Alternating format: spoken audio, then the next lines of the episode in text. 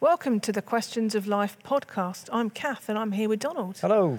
Today we are exploring the question what are the pros and cons of being a Christian?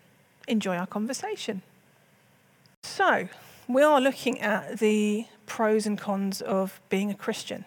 And I think for a lot of people, when they think about Christianity, and we, we talk about this a lot throughout questions of life, when they, when they think about Christianity, it, it would appear to them that there are a lot of cons and not that many pros. They think we've got to go to church, you've got to behave well, I can't do what I want, I can't have sex outside of marriage. You know, the list is really, really long for people. Oh, Christianity, I don't want anything to do with that.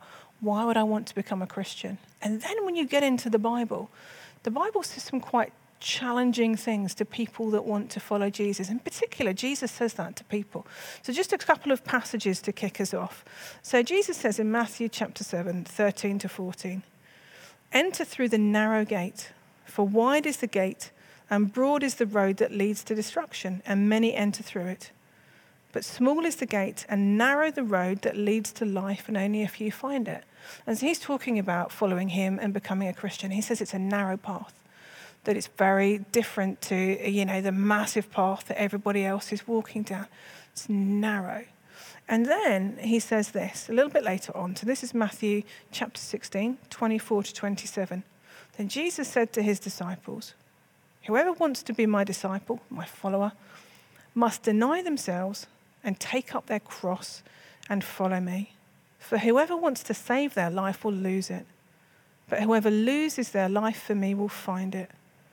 What good will it be for someone to gain the whole world yet forfeit their soul? These are really striking and challenging words of Jesus. So, we're going to explore some of the pros and the cons of uh, becoming a Christian, uh, a follower of Jesus. And before we do that, just, uh, just humor me and just explain what is a Christian and what isn't a Christian. Just put it out there so that we know what we're talking about. We're not talking about somebody that goes to church. What is a Christian? So I would say a, a Christian is someone who has said to God, I need your mercy, mm-hmm. I need your forgiveness, so that they are a person who says, the, the way heaven needs to be, the way life should be lived, I don't live up to. And I need God's forgiveness. So uh, I often think about the ABC. So the first A is to admit, is someone who says, God, I'm not perfect. I have hurt other people. I am selfish. Mm-hmm the wor- I'm a contributor to the world's problems. And then uh, the, the, the second part of that is that they then believe that God has demonstrated and expressed his love in coming through Jesus and to show us that he wants to forgive us by dying on the cross. And so the B is believing that Jesus is our Lord and Savior, that, the, that we, we believe that Jesus is who we trust, who we want to follow, who we want to copy, and who we want to obey. And we believe that He loves us, that He died on the cross that we might be forgiven, and that He has allowed us to go to heaven when we die, even though we're not worthy. Mm. And the C is someone who just chooses and commits to that and says, I'm going to live my life for you and follow through in loving my neighbor as myself. I want to copy and follow Jesus. Mm-hmm. So it's, to me, a Christian is, a, is, a, is someone who's saying, I want to be like Jesus. I want to copy Jesus. I've not been good enough. I receive his love and I receive his spirit within me to be different. So it isn't about going to church on a Sunday, although that helps, and, and we might c- cover that tonight. Yeah. It's not about ticking the form on the census, no. which is due this Sunday. Oh, got to do yeah, that. if you don't do it, you get fined a thousand pounds. Uh, well, you just tick the box. I'm a Christian. It's far more than that. It's not a passive thing. Mm. It's a decision that you make. Fantastic. Okay, so we've nailed what it is to be a Christian. So let's look at the pros and the cons. And what we're going to do is we're going to do them one at a time. So we're going to go through the cons, one con, one pro, one con, one pro. So we're going to okay. mix it up a bit so it's not, you know, all easy for you and straightforward and you know what's coming. As we've proved tonight, you don't really know what's coming. So. and also, I don't think there are any cons. So we just put that out there. Okay. Even, even the things that people think are cons, I don't think they're really cons at all. You, you sent me a message about this, didn't you? And mm. you said in it that you'd worked out that it was actually a good thing to follow Jesus. yeah, I try. I made a list of all the things that people think are cons, and none of them were appealing to me. And I thought, Yeah. no, I, I don't go with any of that. You've made the right choice. I mean, just take that thing about the broad and the narrow Yeah. path, gate, door, whatever it is. To me, what that is telling us is something that we already know, which is that the natural instinct of humanity, if we're left, if we don't think about things, our natural instinct is a self centered, c- going along with what everybody else says and thinks that takes us away from God and makes us more and more selfish. And we can unpack that. Well, that takes me into my first con, really. Uh, one of the things that people would say is if you look at what is going on in society today, society has moved on. So maybe um, 50, 60 years ago, uh, people lived in line with what the Bible taught. I remember my, uh, I don't remember it, but my gran uh, got pregnant with my dad when she was in her teens and um, wasn't married, father wasn't around. And that was a real embarrassment to the family. Uh, so much so that my, my dad was given up for adoption because there was this sense of, well, we don't want everybody to know. Whereas today, on the whole, people can express themselves and do what they want. So people would say Christianity is stuck in the dark ages. Why has, hasn't it moved with the time? It's so restrictive. You can't go out and express yourself. Does it matter if I'm not hurting anybody else? Isn't it okay? It's my life. What would you say to that, Con? Well, I think firstly, I'd say that the way your father and your grandmother were treated wasn't Christian either. So let's not say that's Christianity. That Yeah. was that's a form of judgmentalism and condemnation, which is explicitly opposed to how Jesus lived his life. I think what we're saying is that to the, the, us, un, uh, just what I've talked about before, our body is designed with certain self-preservation instincts, and that are natural desires are to preserve ourselves, to feed ourselves, to procreate, to have sex. Those are human, natural bodily desires. But all of them, if they are unrestrained, end up damaging us. So the, the desire for self-preservation, if it's unrestrained, I will trample on, bully, mm-hmm. manipulate, even damage or be violent towards anybody who doesn't do what I want. Mm-hmm. And actually, that then creates me as an isolated and lonely and dysfunctional person. So every human being has to learn to manage the natural desires and to put some boundaries around them. Otherwise, they end up destroying us. The eating is even more obvious that we know that we've been created with hunger mm-hmm. and we've been created with appetite, otherwise, we'll starve to death. And that's, mm-hmm. it's really important to eat. But we also know that if we eat too much or we eat unhealthily or we eat whatever our eyes see, we end up overweight, heart damaged, mm-hmm. and other health conditions, and we die younger. So it seems to me that the human body cannot be just let loose because it always ends up damaging us. The same is fundamentally true with the sexual drive. That human beings are born with a desire to have sex and to have children. And that strength of feeling differs from individual to individual, but it's a very powerful and uh, uh, urge because it's there for the uh, survival of the human race. But we're also designed for faithfulness and we're designed to feel secure in love. And we talked about this before, and we've done a questions of life all around sex. Uh, It's that, that human beings, as much as we want to have sex, we want to feel safe and we want to feel loved. And if we just allow our lust, our sexual desires to become unrestrained, say, well, I fancy having sex now, so I'm going to have sex now, and I fancy having sex with this person, and they appear to be consenting, or they, they're drunk enough at the moment that it won't matter. All of that ends up robbing us of the real thing which we want, which is friendship. Hmm. And friendship requires the time to build faithful relationships with people and to feel safe with a person. Um, so the, the, the, the Bible's in, in commands to battle the lusts of hunger, of appetites, in whatever the appetites are, is actually what's best for us. If we learn how to not eat everything we want to eat, we will be happier. Hmm. If we learn not to have sex with whoever we want to have sex with whenever we want to have sex, hmm. we will actually be happier. Hmm. So it's not to me a con at all because it's, it's meeting what we really, really want and need. So it's more that our society has believed a lie. There is this perception that if I do what I want, I will be happy. And they don't know any different. Absolutely. Uh, just that's the simplest thing is that if fundamentally, I believe happiness comes from love, mm-hmm. comes from being loved and loving, mm-hmm. and those two things in, in, in exact harmony, mm. that we're loving as much as we are loved. Yep. That is the source of happiness. That's clear in the Bible. That's clear why God made mankind. It's clear in all the commands. The most important thing is love. If I say the most important thing is to do what I want, I will be unloving. Yep. And if I am unloving, I will be unlovable. Mm-hmm. And if I am unlovable, I will hurt mm-hmm. and grieve and be mm-hmm. lost. And our society is full, if you like, of people who are overweight physically. Yep. And in the same thing is happening spiritually. They are overweight spiritually in that they just think as if I can just have as much of what I want, I will be happy.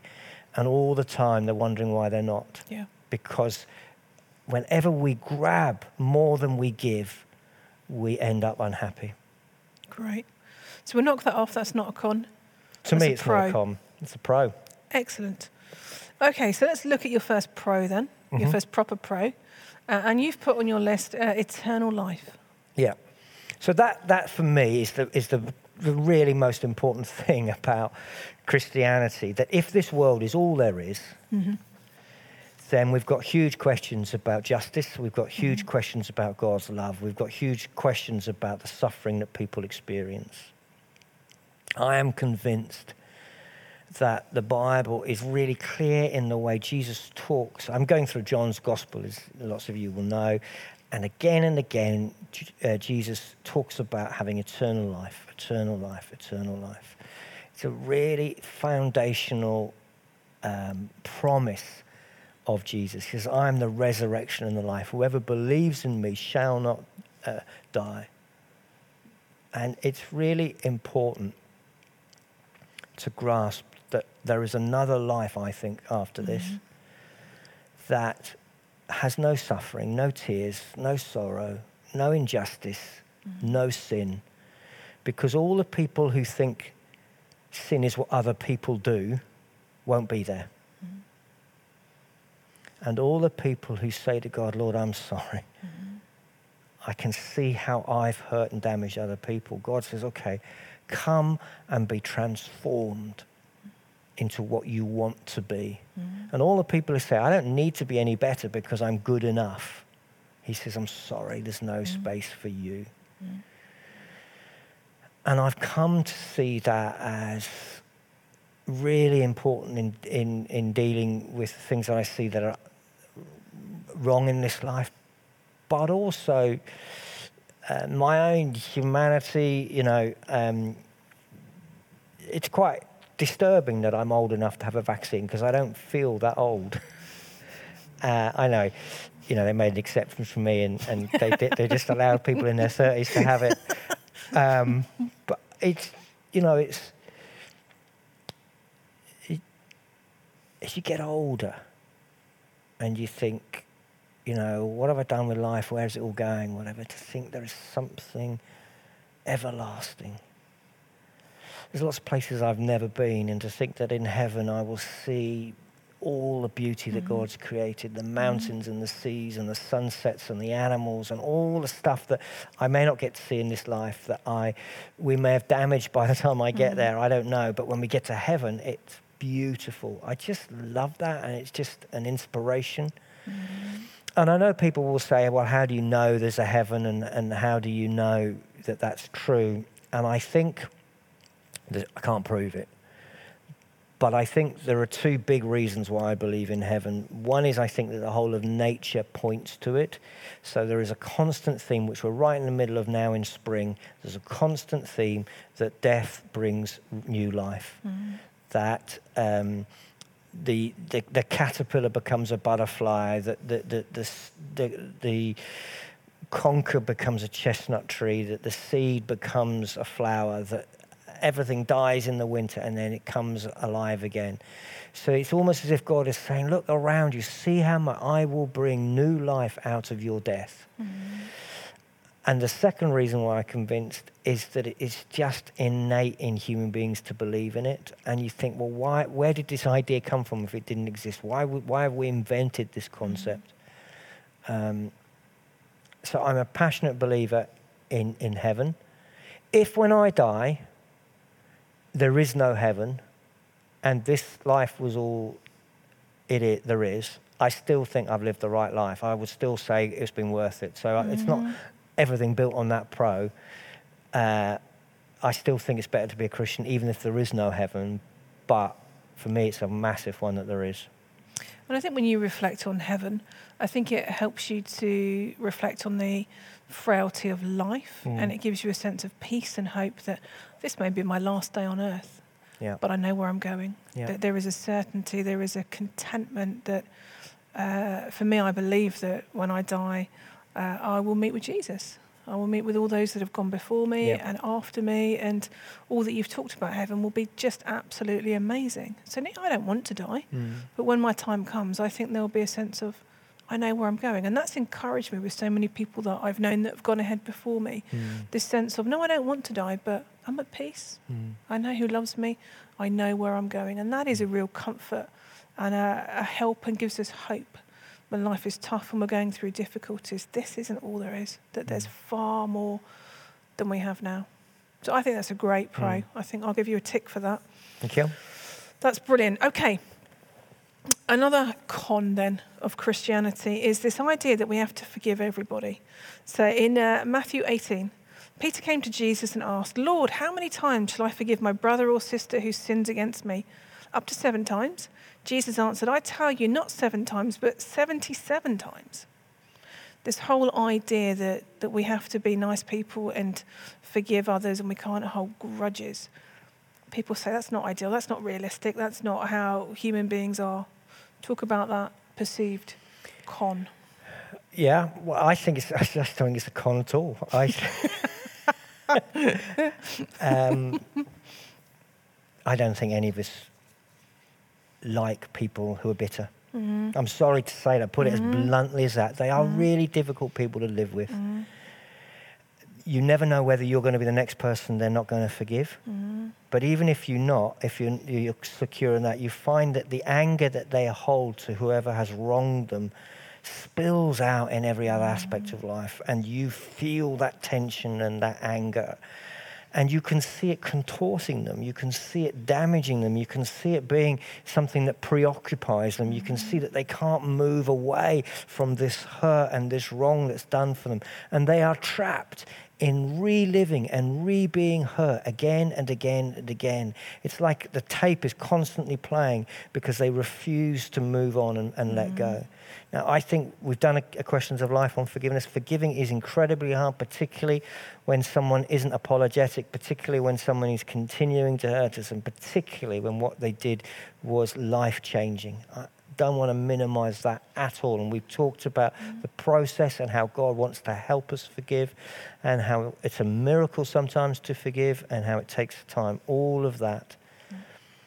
But the idea that I would say I will be happier hanging on to that pain is crazy. Mm to me. Mm-hmm. So the fact that, that, that if I sign up to be a follower of Jesus, I commit myself to choose to forgive to me is a great pro. It's not a, it's not a negative thing at all. It means that I'm choosing to be more peaceful. I'm choosing to be more pleasant to, to live with, and I'm choosing to have less bad memories. What's the problem? So, for you, you're saying that Jesus is actually uh, educating us and teaching us to do something that isn't necessarily about the benefit of everyone that we're forgiving, although it is, but it's about us and bringing us freedom and release and peace. Yeah, it, it, it, most of the time it doesn't benefit the person we're forgiving. They don't always know. They, they don't always know. They don't even sometimes want it. It's, but we are benefiting the, people, the, the other people we live with, and we're benefiting ourselves. And the, the natural desire to want to hold on to something is, again, this idea that what's natural isn't necessarily what's best for us. And it, it just it, it leads us being stuck somewhere. Yeah. Okay, I'll give you that one. I've got a question that's come in that's going to require me to put my glasses on because I can't really read the screen. Okay. Evening, Catherine Donald. I'm not quite in the Christian camp. I am dithering. I'm embarrassed to talk about learning about Christianity with friends, so although I try to live like a Christian, I don't bring it up in general conversations for fear that others will think it a bit weird or far fetched. I just think of it as trying to lead a good life, be a blessing. Does that make me does that make me not a Christian if I'm not ready to discuss it openly? Thank you ever so much for that question. Brilliant question. I think that um, one of the most helpful things to realize is very often most of us go through a, a, a process and be- becoming a Christian is occasionally instantaneous, but for most of us, myself included, there tends to be a beginning and there tends to be an end, and the middle bit can take months, and in my case, a couple of years. Mm. And in other, I know of other folks for whom there might even be 10 years. Mm. In the Alpha course, uh, Nicky Gumbel used to describe it brilliantly as it's like getting on a train to go from France to Italy, where you go through a tunnel and you you know when you were in France and you know when you're in Italy, but you don't necessarily know at the point mm-hmm. at which you transition, you cross the border because nothing happens. You're in the tunnel. Mm. I think for many of us, we're in that journey of saying, "I'm no longer not a Christian." Mm.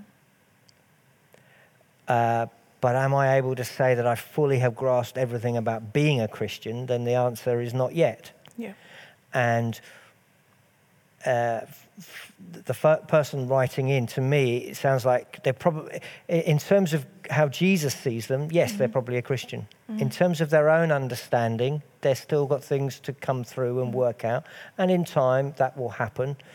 And there's no need to feel uh, second rate or, or, or uh, punish ourselves or beat ourselves up for it. It sounds to me like it's just a, a question of just coming to terms with the, the, the thing that's changing in their mind. And, and this, they use the word dithering, but it's not. It's, it's saying, yesterday I thought this. Do I think that today? Mm. Do I think that tomorrow? And that's a natural part of this process. Mm. And that's one of the reasons why we're what we call a Baptist church. It's one of the reasons why we really believe in baptism, because baptism is something that marks the end of that journey. It's the coming out of mm-hmm. the tunnel. And we're able to say to people, you know what, this is what I believe. And in particular, it's that thing of saying to people, I am a Christian. Mm. And I would say to our friend, don't worry about where you are now. Keep exploring, keep thinking, keep praying, keep listening, keep studying, keep reading the Bible, keep going. And at there will come a point, like the butterfly, mm-hmm. where your wings will spread and you say, I need to tell people I'm a mm-hmm. Christian. Mm-hmm. And uh, we'll baptize you, and you can send out your invites to all your family and friends. And you may say to them, I'm embarrassed to say I've become a Christian. And some of them will say, We worked that out. Mm-hmm. Because the mm-hmm. people close to you will be spotting and seeing the, the mm-hmm. change. And my process was two years. Um, it's not uncommon for it to be a few months. It's not mm. uncommon for it to be five or ten years. Mm. So it's continuing to be proactive, but taking the pressure off. Yeah. And not thinking, I've got to be at this point by this point. I've got to feel like this or this needs to have happened. Yeah. It's just saying, this is my journey. Uh, and I'm just taking my time and yeah. I'm bit by bit working yeah. it through. Yeah. And I'll know when I've got yeah. there. Yeah. And I probably have got there, but I don't recognize that in myself. But Jesus does. And that's okay. Yeah. And one of the things we, I believe strongly, is that we don't exactly know when the disciples became Christians. We know when they chose to follow him, mm. and we know the point at which they were so filled with God's Spirit that they told the world that they were uh, ready to change the world. Yeah. And that process was three years.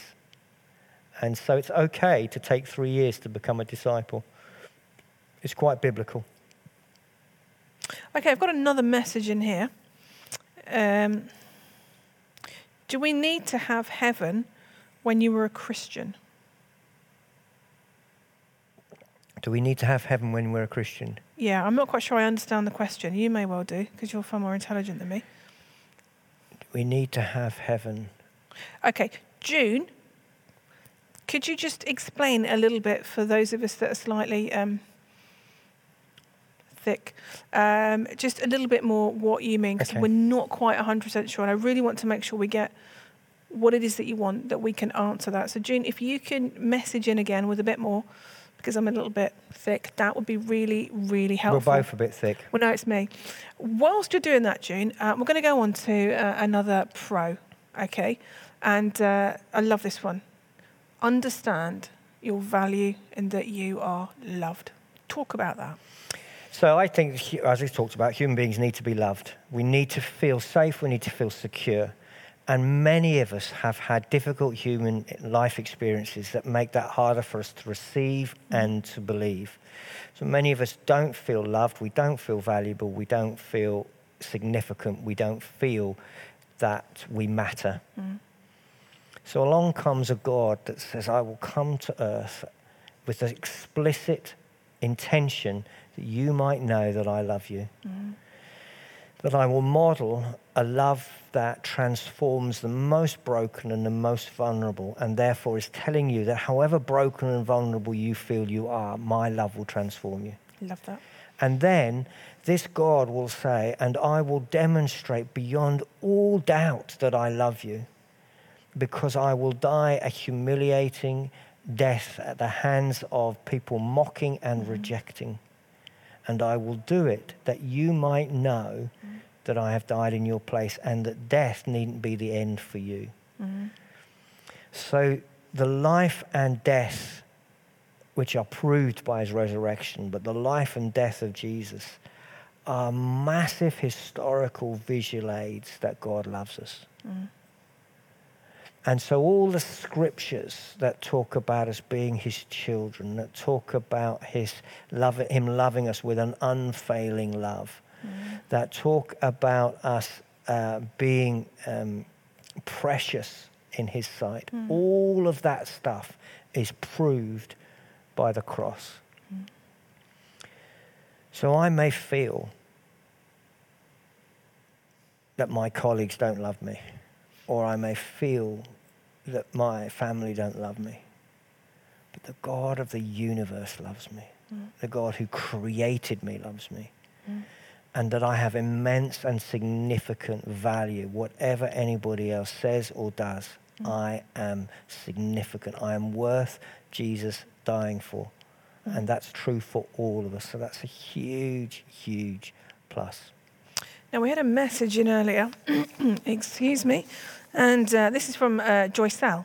And uh, she wanted uh, just to share something that we could feed into the, the pros of being a Christian. She said, I was feeling a bit low earlier today and thinking about all the friends that I've lost in the last few years. It's what happens when you get older. I thought, I'm not sure I've got a best friend anymore. Then I remembered Jesus. Mm. He is my friend who will never leave me nor forsake me. Just glorious mm. that we are loved, mm. that we are not alone.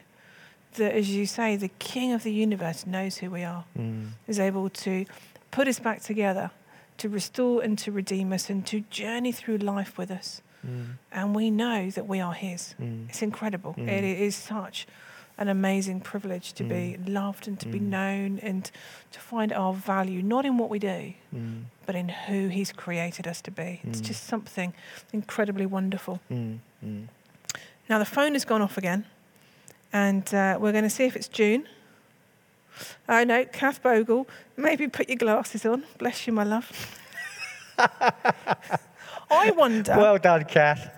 I wonder if June, and I'm going to, uh, she may come back and say that I'm wrong. I wonder if she's saying that it's so good to be a Christian that actually heaven isn't that big a thing. So, do you need to have heaven when you're a Christian? Okay. I don't know, Okay. but I haven't got my glasses Yeah, on. Yeah, well, let's take that as a, that's that's a good question, even if it's not the question. I think that so far in my life, Yep. life has been good enough that if there was no heaven, I would feel it's okay. Yep.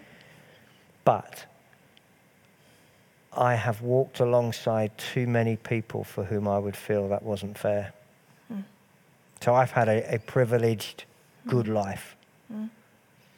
Um, but I've had the privilege to be involved and alongside people who have experienced immense tragedy, disadvantaged, and injustice. Mm. And for them, it's really important that there is a time when it puts everything right. And I guess for me, in helping them, that's really important. That I can't, I can't really understand God's love without saying there has to be a time when He puts this right. Mm. So it's possible to say I've had such a good life, I'd be happy at the end if this is all there is, and that would certainly be my story. Mm. But I know too many people for whom that wouldn't be adequate, Mm. and yeah, does that make sense? It does. June has got back in touch with us. Thank you, June. Uh, and she's lovingly put, neither of you are thick. Thank you. We are. uh, she says, when you are a Christian, although heaven is the final place. Oh, I've lost it. Hold on. Do you want your glasses? I do need my glasses. Kathy's right. I can't read it properly. Uh, when you are a Christian, although heaven is the final place, is this par- paramount? Is this what we should be looking to? Oh, okay. Is that what our yeah, focus should yeah, be on? yeah, yeah, Yeah. yeah. Thank you, June. Excellent question. I think there needs to be a balance. So Paul says in Philippians, "For me to live is Christ, and to die is gain." Mm-hmm. I'm, I'm worried about Christians who just kind of give up on this world Mm. and just think, well, in heaven everything will be fine, and they don't stand up for in, against injustice. They don't try to uh, change the things in this world. They don't try to um, influence this world to make it better. And I think that's a fundamental ro- problem. We are told to work for the kingdom of heaven on earth. We mm-hmm. are to cooperate with Jesus, bringing heaven down mm. to give as much of it as, as is possible in this world. So I don't think it's really helpful to just say, I don't, I'm just living in heaven, I don't need to engage with this world. Mm. And equally, I don't think it's very helpful to just think this world is all there is. Mm. And, and because for me, heaven motivates me to make some sacrifices now because I think uh, it's a crazy one for me is I, I love nature, I love beauty, I love walking. Um, but some time ago, I resolved that I, I wanted to see as much of the beauty of the UK as I could, partly because I find traveling stressful, find being in places of different languages stressful. Um, but I also thought all the seven wonders of the world, all the incredible beauties of Grand Canyons and all of that, I'll see that in heaven. Mm. I, I will wait for that mm. and I won't be disappointed. I don't have to cram everything in mm. now. I don't have to. I can afford, if you like, to give of myself to other people rather than say, I mustn't miss everything now. So for me, there's a balance of it's wrong to live entirely in heaven and, and be no difference, make no difference here. And I think it's unhelpful to just live entirely in this world and not allow the future world to mm, uh, uh, affect how we live. Great. Have I answered that? I think so. Yeah. June, come back to us if you, you need any clarification. We are thick. Uh, brilliant. Excellent. Okay, let's move on to the next one. Uh, Self denial. Okay, Matthew 6, 19 to 21. Do not store up for yourselves treasures on earth where moths and vermin destroy and where thieves break in and steal. But store up for yourselves treasures in heaven, where moths and vermin do not destroy, and where thieves do not break in and steal. For where your treasure is, there your heart will be. So for some people, they say, you look at churches, they've always got a thermometer outside, they're always after your money. You've got to tithe, you've got to give, you've got to share your property. You look at Acts, and they didn't keep anything to themselves, even though they worked hard. Why shouldn't I work hard? Why shouldn't I keep my money? Why shouldn't I spend it on me? Why do I have to be so generous? It's not me, I'm not generous. Um, well, I, I love that passage because let's, let's say, what is treasure in heaven? To me, mm-hmm. treasure in heaven is the people that you take with you. Mm-hmm. It's the relationships. If we go back to the most important thing in life is, is to love and be loved. I need to spend my time in the one thing I can take with me. I cannot take my phone to heaven. I cannot take my house to heaven. I cannot take my car to heaven, but I can take the people I know. So I've got to invest in them. Mm-hmm. So, store up treasure in heaven is storing up relationships of people you've impacted for Jesus. Mm-hmm. Why does that count against storing up wealth? Because there comes a point where, when we have so much more than other people, we become isolated. We're not happier. We're not content. We become fearful of not having enough. We become self that we clutch to ourselves. And poverty is clearly really damaging and painful for people and so is being too rich. And there is a middle ground where we have enough to live comfortably, enough to say, God has blessed me, mm-hmm.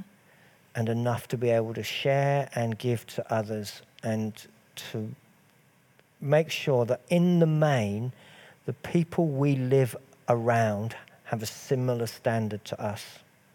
And that's the point that if I am so much more wealthy than anybody else, I'm not happy. I'm isolated, lonely. One of the things I think about wealth is it's, it's an illusion. We think that if I could only have the next thing, we will be happy. And it never stops. We mm. just want the next thing, the next thing, bigger and better and smarter. Uh, we live in a part of Birmingham that, that straddles quite high wealth with quite uh, deprived areas. So within uh, walking distance of my house here in the town centre, I can walk to houses at a million pounds. I can walk to houses that are full of bedsits where folks are living in one room in very poor conditions, mm. um, within a mile or two of each other if we walk, and I say this often in this church, if we walk towards the wealthier end, we walk where some of the footballers live, we walk towards that part of town, we don't suddenly, we don't begin to think, you know, as I take every step forward, people just seem happier as I move. as I look down into the gardens, I see a sense of joy and smiling. You don't see any of that. There is no happier people in the wealthier parts of our town. They're just as lonely. Mm. They're just as worried. Mm. They're just as annoyed because, I don't know, the pump in their swimming pool is broken down and not working, or, or the electric garage door won't open for them, or the electric gate input that tells them who's at the door of the gate has gone wrong and they're seeing next door but threes. Whatever it is, something's always broken, mm-hmm. something's always not good enough, something is always dissatisfying. And probably they're also worried that they're going to lose it. Mm. And you might as well have much less, because we're still, you know, we, it, it just doesn't bring happiness. Mm. Wealth does not bring happiness. And when you die, and I do a lot of funerals, and that, that's part of my job, and you just, that, you, just, you can't take it with you. Mm. And you think, what was the point? Mm. What could I have taken was people So, what might I have been better spending my money blessing other people? I don't think churches should have thermometers outside their building. By yeah, the we've way, never done that, have We've we? I would No, hate that. no, we won't ever do that. Uh, some good news. Uh, June has been in touch, and uh, June said, uh, "Excellent reply. Thank you so much. Bless you. Well done." No mention of my glasses, Kath. So that was great. Okay, we are uh, whipping on through these. So we've just done self denial. So we're on to a pro. Talk about how being a Christian brings purpose and meaning. Yeah, and I think this is a biggie for me. I think it's a really significant thing for me. I think human beings are created to need meaning. Yeah. We need to feel that what we have done today had significance. We need to feel that what we did today was of value. Mm. We need to feel, we're talking about funerals, we need to feel that what we did with our life was significant. Mm. And, and much of what human beings naturally strive for is insignificant because it doesn't last eternally and because it doesn't change the world into a better place. Mm-hmm. So when Jesus says, Take up your cross and follow me, it sounds like it's a really negative thing, but what he's saying is, I want you to follow me and love in a sacrificial way other people. And actually, that is so purposeful and meaningful to be able to say at the end of the day, I have helped somebody else. I have expressed God's love, whether it's in my work or in my relationships. Somewhere, I have made somebody else's day better. Mm. Is incredibly significant. Mm. And, and beyond that, to be able to say, I have revealed the love of God to a person in the way I served them in the shop, in the way I taught this child, in the way I spoke to my neighbor, in the way I donated some money, in the way I prayed for somebody. I mm. have revealed God's love. Mm. And that is so precious to me mm. uh, to have meaning, to have purpose, to feel that God gave me breath to make a difference to some people's lives and to feel I've done that with today, I've done that with this week. Much of it we can't see, much of it we take by faith that we are making a mm. difference. And I know that lots of people would feel, well, I don't see that I'm doing anything that's significant and I don't see any, that I'm doing anything that's valuable. I would say take it right down to basics. If you are being kind, if you are praying for someone, you're making a difference. Mm-hmm. Mm-hmm. Absolutely. And that's all that, I mean, it's, it's, it's so simple. It just mm-hmm. says, love your neighbor. That's all we have to do. Brilliant.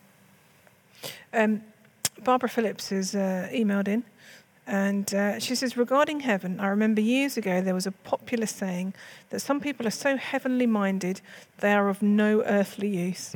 Sadly, this can be true of some Christians today. And I think it's right, you get so preoccupied with yourself and spiritual things that you don't live with purpose, that you don't do what you're talking about. And sometimes you get a glimpse of being used by God.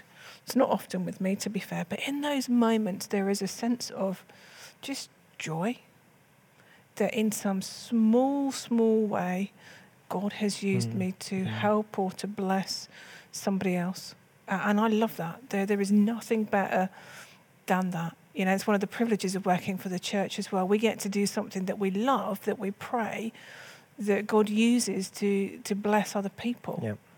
What an absolute joy and privilege. It is, and I'm reminded of, I mean, I'm sure lots of us have had that experience when a little child, I don't know, in church, a little child comes and they, um, they help hand out the sweets. Mm. And you say to that child, Wow, you've been so helpful. Mm. And they're thrilled Yeah. because they've been of use and of value. And I feel that God is said, saying to us, You have been so helpful. I Yeah. placed you in that place this week. I put you in those conversations. I put mm. you in that road, in that workplace, in that family. And I just asked you to be like me. I just ask you to be loving and gentle and kind and faithful and self controlled. All the fruit. And you did it. And you and, and we're like little children. We can, and we go with a big grin and say, you know, God says I did well today. And sometimes it's just being present. Mm. It's not about doing the big, the bold, and the extravagant. Nope. It's about turning up. Yeah. It- It's about being there and saying, Yeah. God, I'm here. Just Yeah. use me and through our personality and our character, the things that we do and how we act. Yeah. that often is the, the biggest way that, that we are used. It's not the grand gestures of me standing in front of all my friends saying, Let me tell you about No. Jesus, or here's a Bible passage. It's the little things. I was telling you about some stuff I read recently about uh, that we know from babies that eye contact and a smile is really very, very important for the first uh, 18 months. That children that are in orphanages where nobody picks them up, looks them in the eye, and smiles at them, that that's really damaging to a human mm-hmm. being. And the point was being made that that still remains within us as human beings. That one of the most precious things you could do to a person is look them in the eye and mm-hmm. smile. Mm-hmm. And that's something that all of us can do. Bit harder with the old masks on at times, isn't it? It is, but, but again, the eyes are so important. I usually now say good morning or hello to far more people than I would normally in a shop or wherever if I've got a mask on, just to hopefully convey even more Yeah. that, you know, Yeah, good to see you. yeah. But yeah, no, you're right. It's very, very important. Okay, great. That's another pro. I'm going to move to um, a con of persecution. It's a Mhm. fear of many people. 2 Timothy 3. In fact, everyone who wants to live a godly life in Christ Jesus will be persecuted. At the moment, here's some st- statistics for you. Three, 309 million Christians are living in countries where they might suffer very high or extreme persecution. One in eight Christians live in countries where they may first face persecution. It's a bit scary. Become a Christian, face some persecution. Yeah. Is it worth it? I mean, I mean, I think I might be a slightly lunatic on this. if you told me that every non-Christian never gets beaten up, mm-hmm. never gets bullied, never gets excluded, Yeah. that there is no every other non-Christian in the entire world is completely safe, never a victim of genocide, never a victim of uh, institutional bullying and discrimination, then I would say yes, being a Christian is disadvan- uh, disadvantageous. The bottom line is that human beings mistreat human beings. Yeah. And that is, you know, we've seen in the news uh, recently an- another example of huge um, uh, abuse of, of of a woman and murder of a woman. Human beings treat other human beings badly, and they will always give an excuse for it. Mm. It's the color of their skin, mm. or it's that they they shouldn't have been out at this time of night, mm. or that it's they're a, that they are a Christian. Yeah. And it is true that societies in some parts of the world and throughout history, and even in local small areas in our own country and office places, we that will be the reason why people say they don't like us. Mm.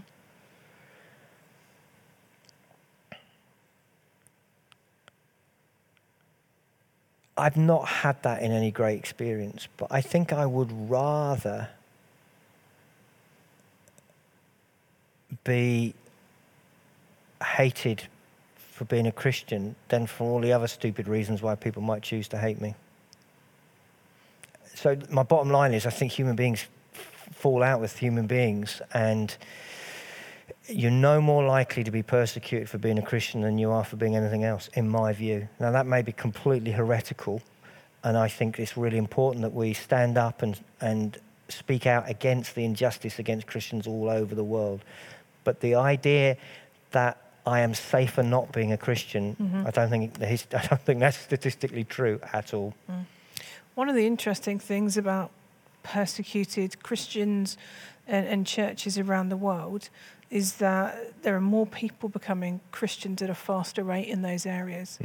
That there is something about having to think about what do I believe? Am I prepared to stand up for this? Is it is it worth it? You know, you, you weigh up the pros and the cons, and then when you realise actually this is worth it, I am going to make a stand for it. That there's something really um, infectious about that in somebody else. That you see it, and other people. Well, what what what have they got? You know, they're mm. prepared to stand in the face of threats and persecution. There must be something in this this mm. Christianity. Mm. Um, and it's incredible that in the places that they're trying to shut Christianity down the most, it it's just can't be shut down. It's Yeah. just growing. Yeah. And I don't think we've experienced true persecution like some churches around the world. Some pastors are beaten and Mm. killed for their Mm. faith. And you're right, our We are called to pray, to stand, to speak out. They're our brothers and sisters in Christ. Um, but I think all that you've said about persecution, absolutely and there are folks in our church who have experienced persecution in the workplace Mm. because they were prepared to, to tell the truth, yeah, because they were prepared to speak out against bullying and injustice. yeah, and they have lost their jobs. And there's folks I know in, in our church who who stood up and made that Mhm. decision, and it's been costly for them. Mm. However, I think that they would say that that was better than going along with something they felt was fundamentally wrong. yeah, absolutely, absolutely. Okay, I'm going to put my glasses on. Okay, Message from Kath.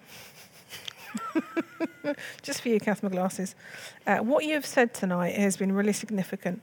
I've been worrying I haven't been changing the world in my job, making uh, the big changes, but now I get it. I need to focus on the little steps, being kind, being caring. That is what matters. absolutely brilliant, superb. I'll take my glasses off now. Okay, I've got one more con, and then I'm going to leave you with a couple of pros at the end. Okay, so for some people, the con of being a Christian is I've got to go to church and be with all those weird people. And they do weird things, and some of them I don't trust, some of them aren't very nice. Uh, I'm not interested. Can I just be a Christian on my own? What about the church? Not our church. Our church is perfect. The church in general. the church is not perfect. Um, I think, again, I think I've said this before. I think every institutional human gathering of people is problematic because we're humans and we're sinful. So, this idea that whenever we think everybody else is to blame and we're perfect, it just creates all kinds of mess. The church will at times be deeply frustrating, at times it can hurt, it can damage. And I think that, that if we have an expectation that that church will be perfect, we're going to get disillusioned and we're going to get hurt. If we have an expectation that church is full of broken and sinful, stupid people who are trying to learn how to get it right, we will be better at understanding what's going on. But in my experience, however bad churches are, it will be better than any comparable organization. So, um, it, it- you know, whatever places you work in or whatever community groups you join, they're always full of politics and divisions and people who don't speak to each other and hurts and damages. And sometimes churches around the world completely reflect that, and you think there's no evidence that God exists. But hopefully, in other churches, uh, there is the opportunity to feel that God is making a difference and that people are a bit more Christ like than they used to be and that people are moving forward. So I think, yes, church can be disappointing, yes, church can be disillusioning, but it's no more than human society Yeah. and hopefully a bit better than human society. Excellent. Okay, we're coming towards the end, so I'm going to leave you with. Uh, I'm going to toss the ball up for you to smack out of the park. Just a, a couple more pros for you to to go for. Uh, and so we've got guidance and wisdom, strength and peace. basically that God is alongside us, helping us to deal with all the difficulties of life, that He gives an inexplicable peace at times. Mm. The Bible talks about it a peace that passes all understanding, a sense of just that God is with me. And not everybody experiences that to the same degree, but many of us have, mm. have known that at real moments of crisis or trauma or loss or grief, uh, something that sustained us. That God is there through His Word and through uh, the inspiration of His Spirit to guide and to say, don't do that, do this, Yeah. which is absolutely fantastic. Yeah. I promise you, if you try to live by the commandments and you try to love, you will not be disappointed that life is better. So, all of that is just fantastic. He doesn't leave us alone. And the comfort of God at moments of great trauma and distress is, is very, very powerful and profound. Any other pros you want to throw in there in this moment of opportunity? Uh, I can't think Uh, we've done them all. I, I, Uh, they're yeah. all- the- I just think it's a no-brainer. Be a Christian. Stop faffing around. Just do it. That would be my. Simple. that would be my. Uh, i- it's a no-brainer, because all that. So this, if we go back to this taking the self-denial, the opposite, which is giving in to our natural urges, just destroys us. The gate, the, the wide road to destruction is simply that if you unthinkingly do whatever you think you want, it's not really what you want Mm. and it destroys you. Mm. But if you stop and think, hang on, I don't really want to be selfish. I don't really want to hoard everything to myself. I don't really want to hold on to bitterness. I don't really want to have sex with whoever I want whenever I want. That's not really, really deep down what I want. Mm. And you look for the, the smaller gate that says, actually, to learn how to resist these temptations Mm. will make me a happier person. It's glorious. Uh, Rend Collective have got a song called The Cost. Uh, I'd encourage folks to listen to it. I really like this song. Here's some of the lyrics. It says, I'm saying yes to you and no to my desires. I'll leave myself behind and follow you. I'll walk the narrow road because it leads me to you. I'll fall, but grace will pick me up again. I've counted up the cost. Oh, I've counted up the cost. I've counted up the cost, and you are worth it. I do not need safety as much as I need you. You're dangerous, but Lord, you're beautiful. I'll chase you through the pain. I'll carry my cross because real love is not afraid to bleed. Jesus, take my all, take my everything. I've counted up the cost, and you're worth everything. We always kind of finish with, uh, with this, but if there's somebody out there listening to this or watching this that is uh, thinking, actually, yeah, do you know what? I want to say yes to Jesus just talk them through how very simply they do that. I think you simply say, Jesus, I'm sorry that my life hasn't been perfect. Will you come in and transform me that I might follow you? It's as simple as that. And that's, if you like, getting on the train Yep. and then allow yourself months, even years, to gently work out what that looks like to be a disciple. And you do that by being in a community of Christians who enable you to see what a Christian looks like and who able, enable you to explain what a, what a disciple does. So you make that decision, Lord, I'm sorry, I choose you to come into my life. And then you start this journey of finding out what a disciple looks like by being in a community. You can't really grow as a Christian on your own. You need church, you need people who show you what it's like. So, if someone's uh, recently or right now thinking about making that decision, we'd encourage them to get in touch with us. That we'd love to help you with uh, getting part of our community and growing and being discipled and learning more about Jesus. Mm. So, email us qol at scbc.org.uk. Go to our website. Lots Yep. of different resources there. We'd love for you to just journey with us and explore more and find out more. Mm. Brilliant.